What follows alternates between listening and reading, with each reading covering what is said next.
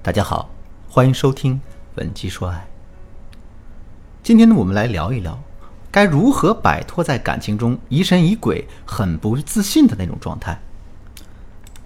我的粉丝小西最近跟男友分手了，分手的理由很简单，男朋友觉得她跟之前不一样了，整天疑神疑鬼的，让自己觉得压力非常大。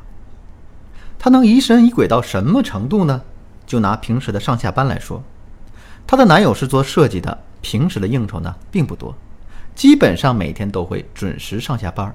可即便如此，小西还是会觉得呢，男友回家迟，时不时的向她发脾气。要是真赶上男友有事儿晚回家的情况，那就更不得了了。她会不停的对男友进行电话轰炸，电话接通了，还会对他进行各种审问和质疑。你现在在哪呀？在干什么？和谁在一起？什么时候回来？你怎么还没回来呀？有一次，男友没注意，把手机调成了静音，放在了兜里面，结果呢就没接到电话。可没想到的是，小西竟然把电话打给了男友的朋友，一通穷追猛打式的发问，弄得大家哭笑不得。那她男朋友妻管严的形象更是路人皆知了。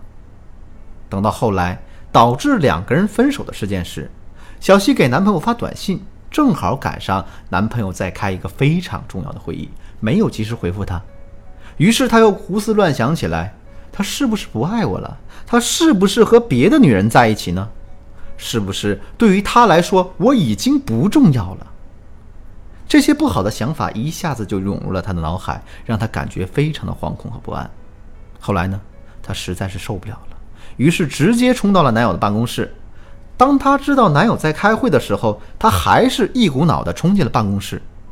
见到男友，就气冲冲的问他：“你为什么不回我消息？你知不知道我很担心你啊？”男朋友看到小西冲进来，整个人都傻了。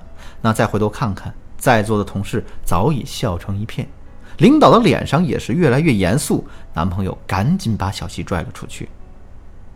经过这样的一次事件之后，男友的心里是越想越后怕，同时也越来越觉得疲惫。最后，他思来想去，还是跟小西提出了分手。听完了这个案例，你是一种什么样的感受呢？如果你也像小西这样，因为内心没有安全感，总是疑神疑鬼的，给彼此的感情造成了很大的损害，可又不知道该如何补救的话，那就添加我的微信文姬的全拼零零六，也就是 W E N J I 零零六，获得针对性的专业指导。在现实生活中，像小西这样的姑娘其实不在少数，也许她们未必会像小西那样做起事情来如此极端，但在感情里啊，觉得没有安全感，甚至疑神疑鬼的情况也是经常会发生的。那为什么会有这样的表现呢？其实啊。这跟他们内心的低自尊感有很大的关系。那什么是自尊呢？它指的是我们对自己的核心信念，是我们对自己的看法以及我们赋予自己的价值。而在亲密关系中的低自尊呢，指的是在亲密关系中，一个人对自己的核心信念总是负面的，比如他总是会觉得自己不值得被爱，自己稍微不努力就会被抛弃，等等等等。他为什么会有这种低自尊感呢？这跟我们的原生家庭是有很大的关系的。如果我们在小的时候接受的都是打压式教育，那长大了之后，我们就会觉得自己很没用。而当我们进入一段感情之后，我们也会自动把伴侣当成父母的角色，觉得伴侣对自己的评价都是负面的。即使伴侣偶尔夸奖了自己，也会觉得那是对方对自己不够了解。或者说呢，对方是出于同情和可怜才夸奖自己的。正是因为我们对自身的认同感如此之低，所以我们才会觉得自己随时有可能会被伴侣抛弃，然后呢，我们就变得疑神疑鬼起来了。问题的症结找到了，那接下来我们该如何去解决这个问题呢？下面我来教给大家两个方法。第一个方法呢，我们要增加爱情的仪式感。前面我也说了，在一段感情中，我们之所以会没有安全感，是因为我们对自身的认同感很低。我们需要不断的从对方身上得到正向反馈，以此来确定自己是安全的。可是呢，正是因为我们获取安全感的渠道如此单一，一旦男人没有按照我们的预想来，我们就会变得疑神疑鬼。所以啊，想要在内心获得充足的安全感，我们就要增加获得安全感的渠道。其实，男人对我们的爱不仅可以通过现在的言行举止来表达，也可以通过之前对我们的好来展示出来。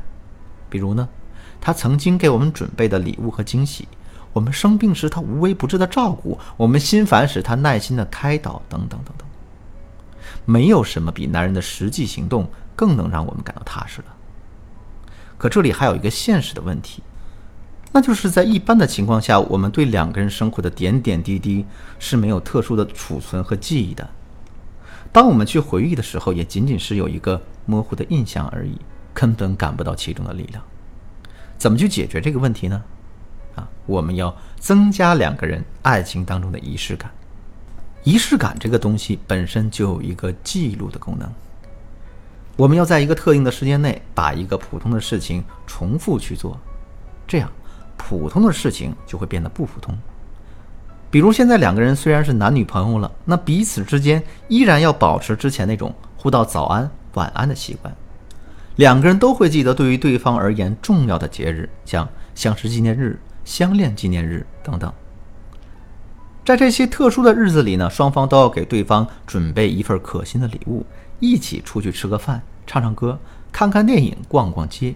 总体来说。就是要让这一天充满着特殊的记忆。